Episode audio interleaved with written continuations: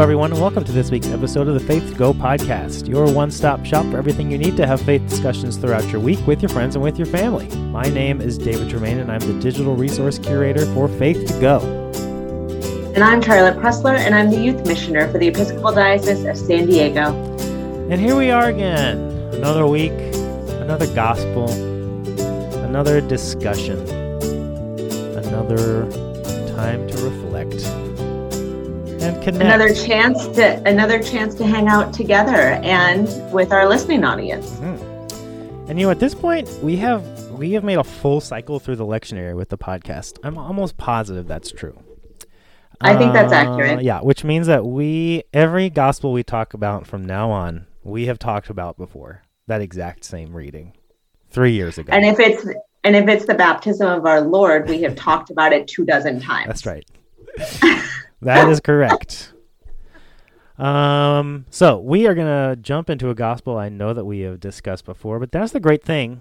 That's the cool thing about having a lectionary cycle, you know, is that they these things come every three years. And if you think about it, like think about the life three years ago, uh, things are just different. So we like, oh yes, they are because our lives are different every every day. But like in, in the span of three years, things change so much and so we have in our lives and the world and just everything. And so we're always interpreting scripture through through the lens of what's going on in our life. So we're seeing things differently. We're seeing words differently. We're thinking about things differently. So it makes sense that we would always be circling back around to stories and continuing to interpret them because that's why they are alive. They're alive for us because we are alive and living and changing. So all that to say we'll be talking about uh, the gospel, a gospel from Mark for this week coming up uh, Sunday, September 12th.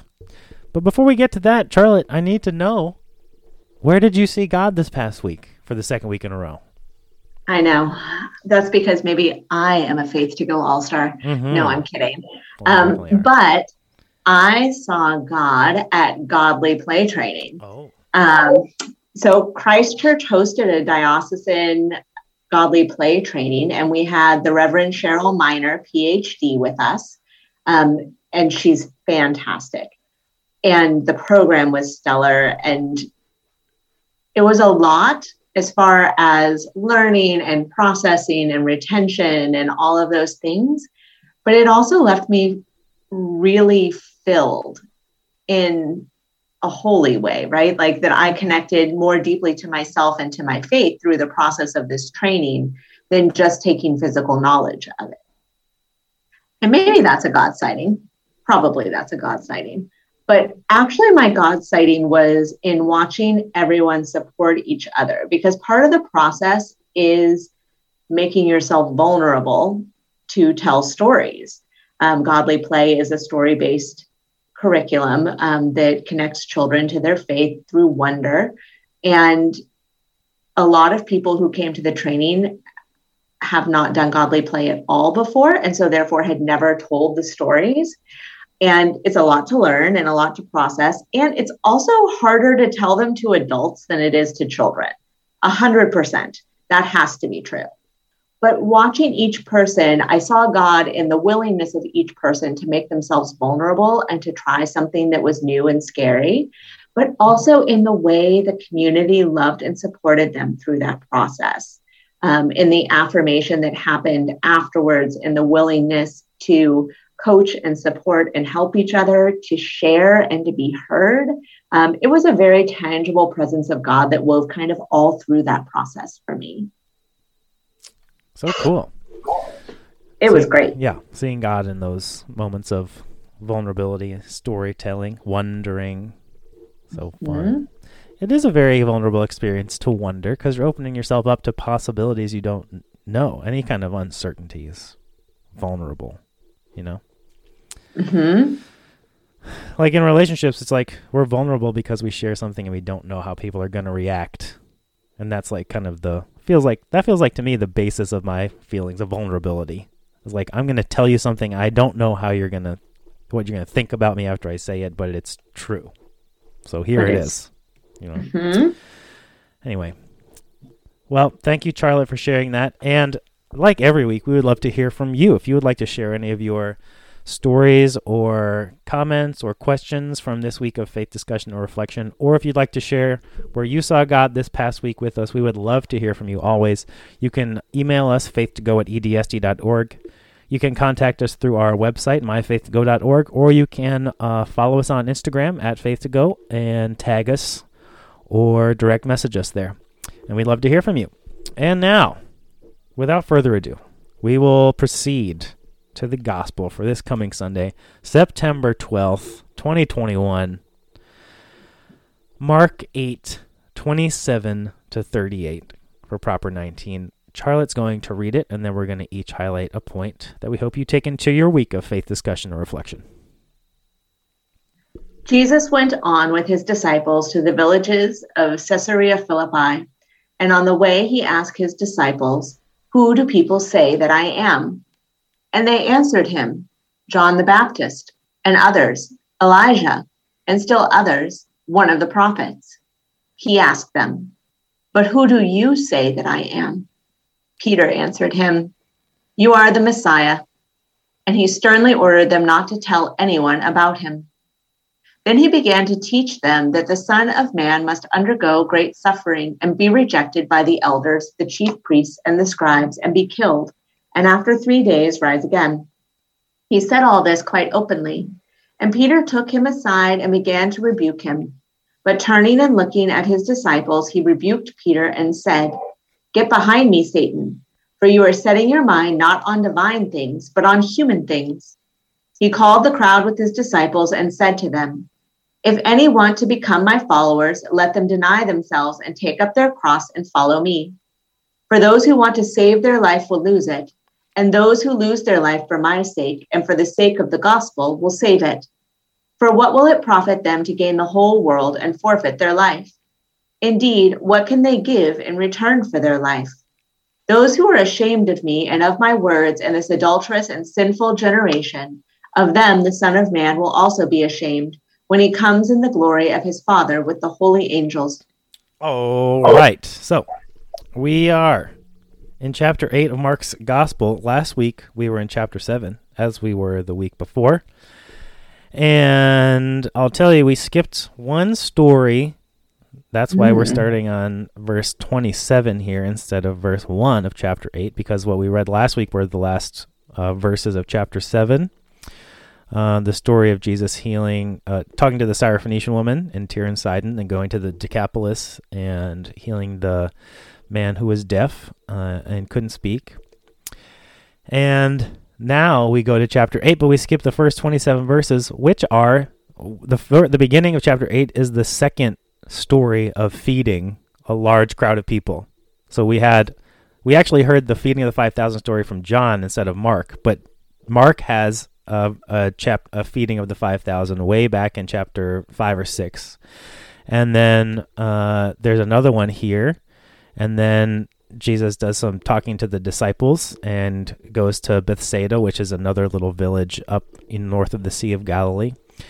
And then now Peter's declaration in Caesarea Philippi, which again is even further north. It's like he's really this all these stories from chapter 7 and 8 are happening pretty far north of the sea of galilee so like he's beyond well they're beyond their their little hometown their galilean region hometown and uh, moving out into uncharted territory not uncharted they could obviously go there they've probably been there before but it's just not the the place where they're from you know so uh, they're moving around all these kind of distant parts of uh, of the region and so they're still out there. They haven't returned yet.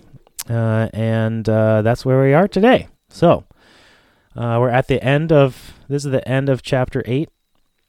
Uh, and we're up north of the sea. And I have the first point. So I'm just going to keep talking.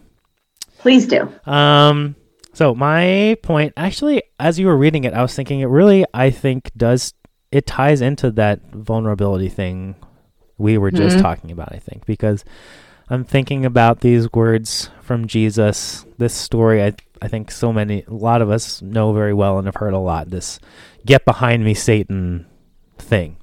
Uh, where Jesus has this very interesting interaction. It's interesting that this interaction is happening happening where it is, you know, because they're like so far from from home. They're really kind of outside of the the main people group that they're a part of this mm-hmm. this Jewish people that and so when Peter is talking about Jesus as the Messiah like this is supposed to be the Messiah for the Jewish people you know like this is a very Jewish idea this Christ or anointed one or the Messiah the one that's going to bring about God's kingdom. And so it's understandable like why Peter reacts the way he does to Jesus's Jesus's teaching then about the Messiah. Because you know they're saying well people are saying you're this thing that thing the other thing. You're all these people of old you know that'll like come back.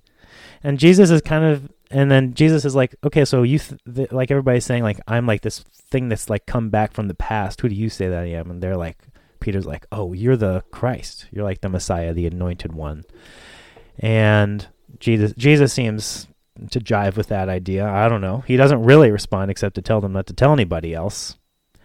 Uh, maybe that's agreement. I don't know. Maybe Jesus is agreeing. Maybe he's like, "Ugh, that's that. That would really get you in trouble if you said that to anybody." You know, I don't really know. But um, then Jesus goes on to say, "Well, this the, this Messiah, this Son of Man, then you know, is going to suffer and be rejected and killed and after three days rise again. And Peter is like, whoa, that is not what I'm talking about. Uh, that's not the Messiah I'm describing. I'm thinking triumphant, like really like sticking it to the empire, like taking people down. And Jesus is like, actually, this is what it's going to be. This is the reality. This is how the Messiah is going to operate in the world.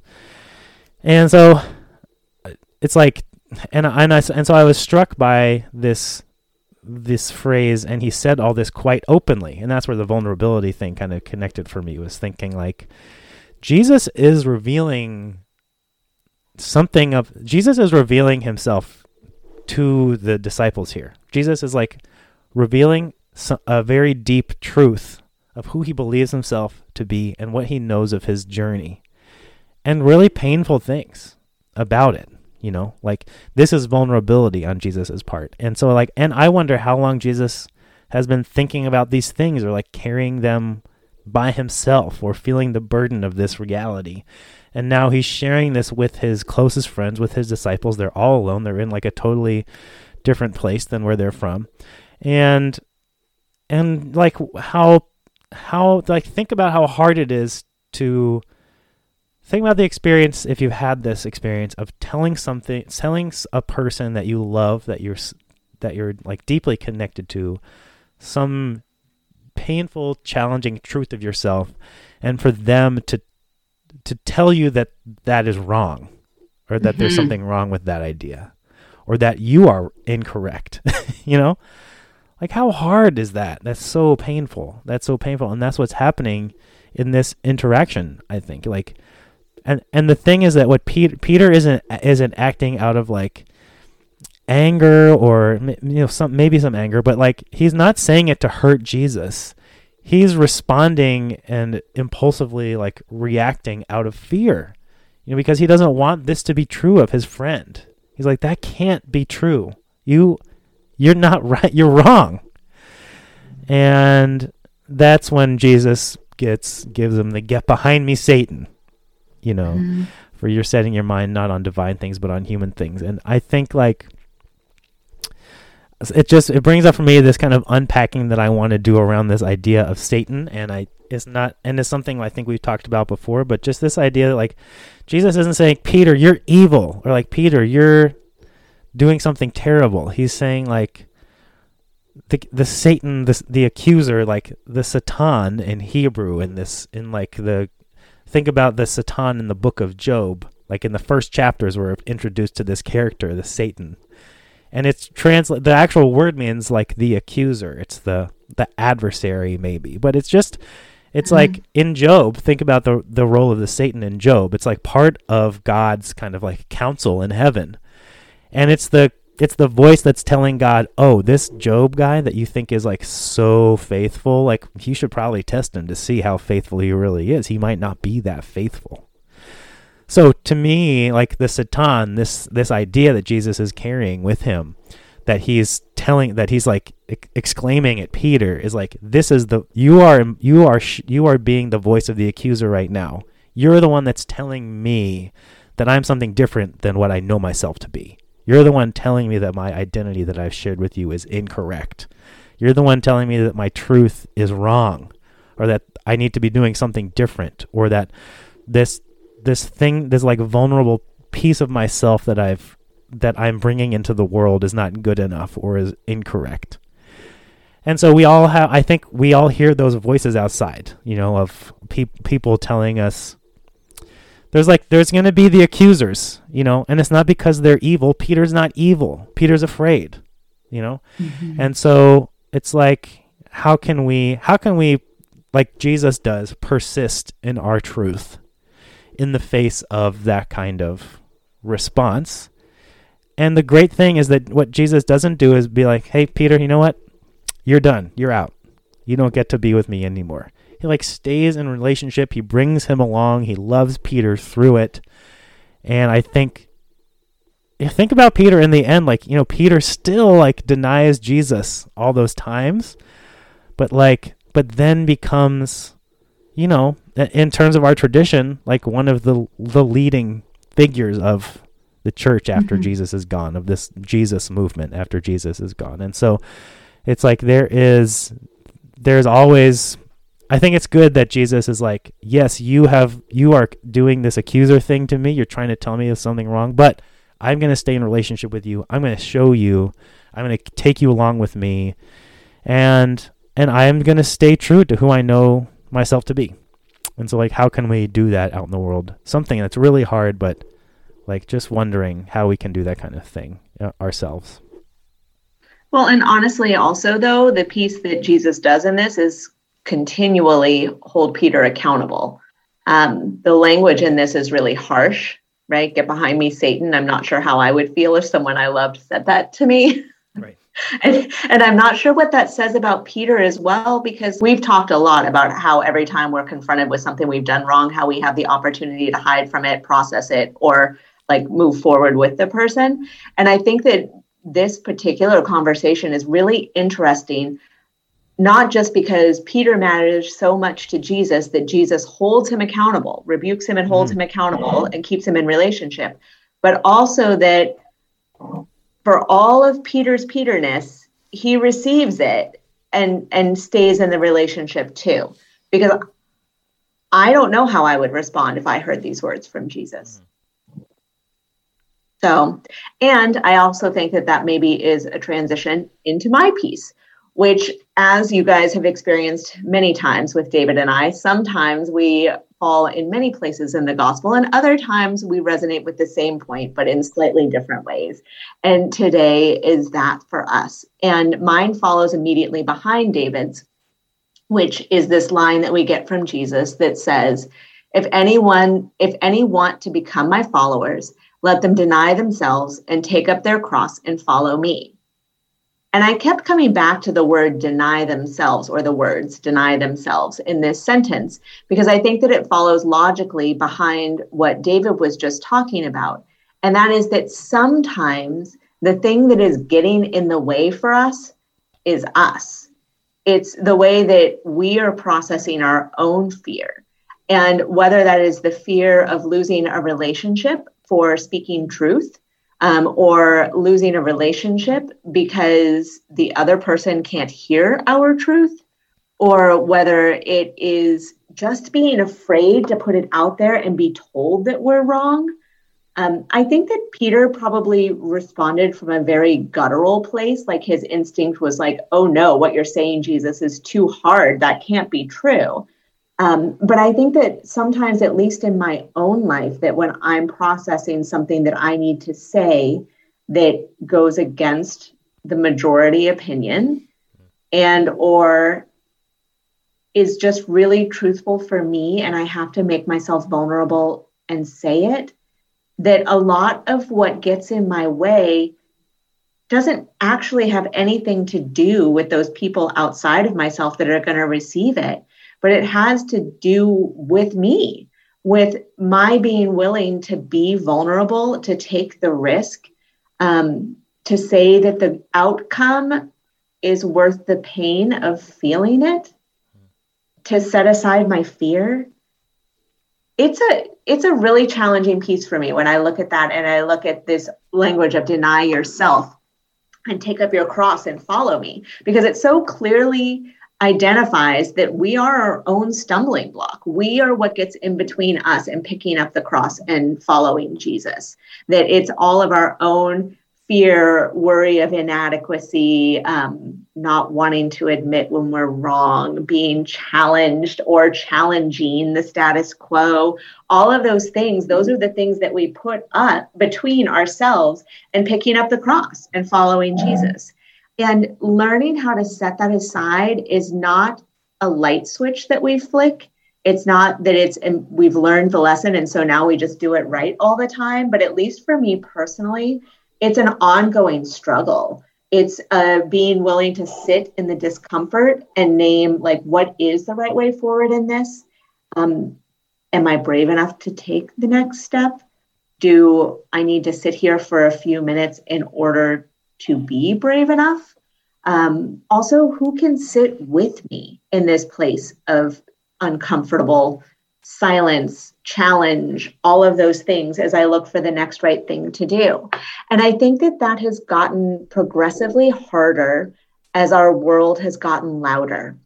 The tendency to shout each other down, either verbally or with our keyboards, is everywhere.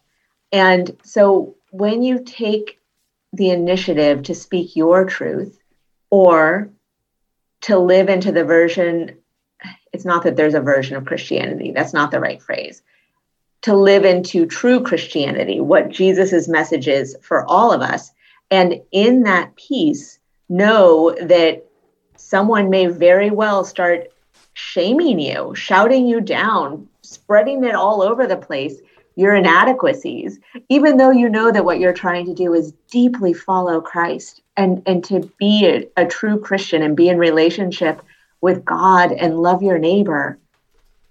That's a really hard thing to do right now. And I'm not saying that it wasn't hard for the followers of Christ. Certainly, persecution took place back then very differently than it does now. But I think that an important part of naming our context is that it's different, that our context is different than what they experienced.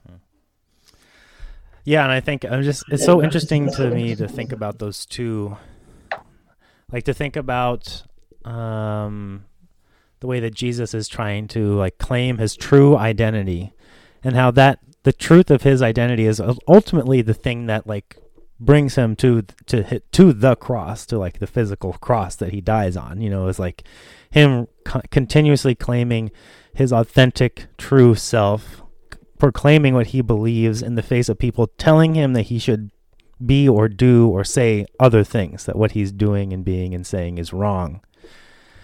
And that idea that like to then take up our cross and follow Jesus is to is to claim that authentic, true self.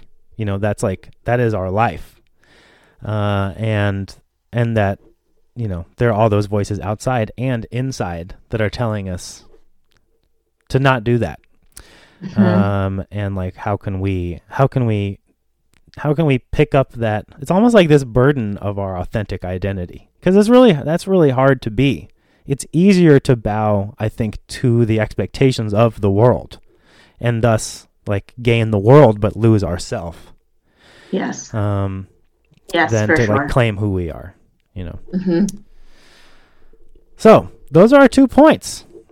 Pretty good, I think. Uh, point number one was mine, and it was about this interaction Jesus has with Peter and get behind me, Satan, and Jesus, you know, vulnerably sharing who he is and pushing back against Peter's fear response, you know, telling him to be something else.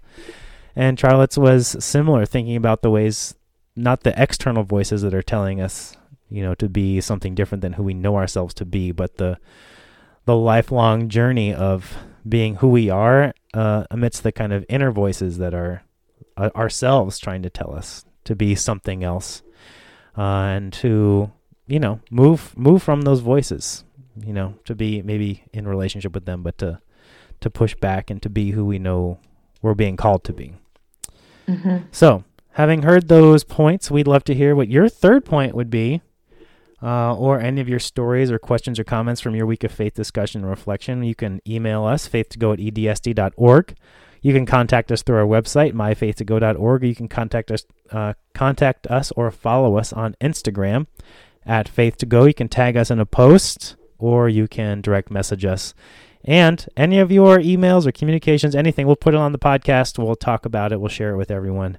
And we're so thankful for y'all for listening and for sharing with us uh, some of your questions, comments, and reflections each week.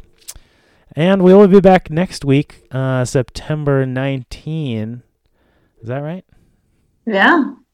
September 19th for September 19th for proper 20 in year B. And until then, we say goodbye. Bye, everybody. Bye, everybody.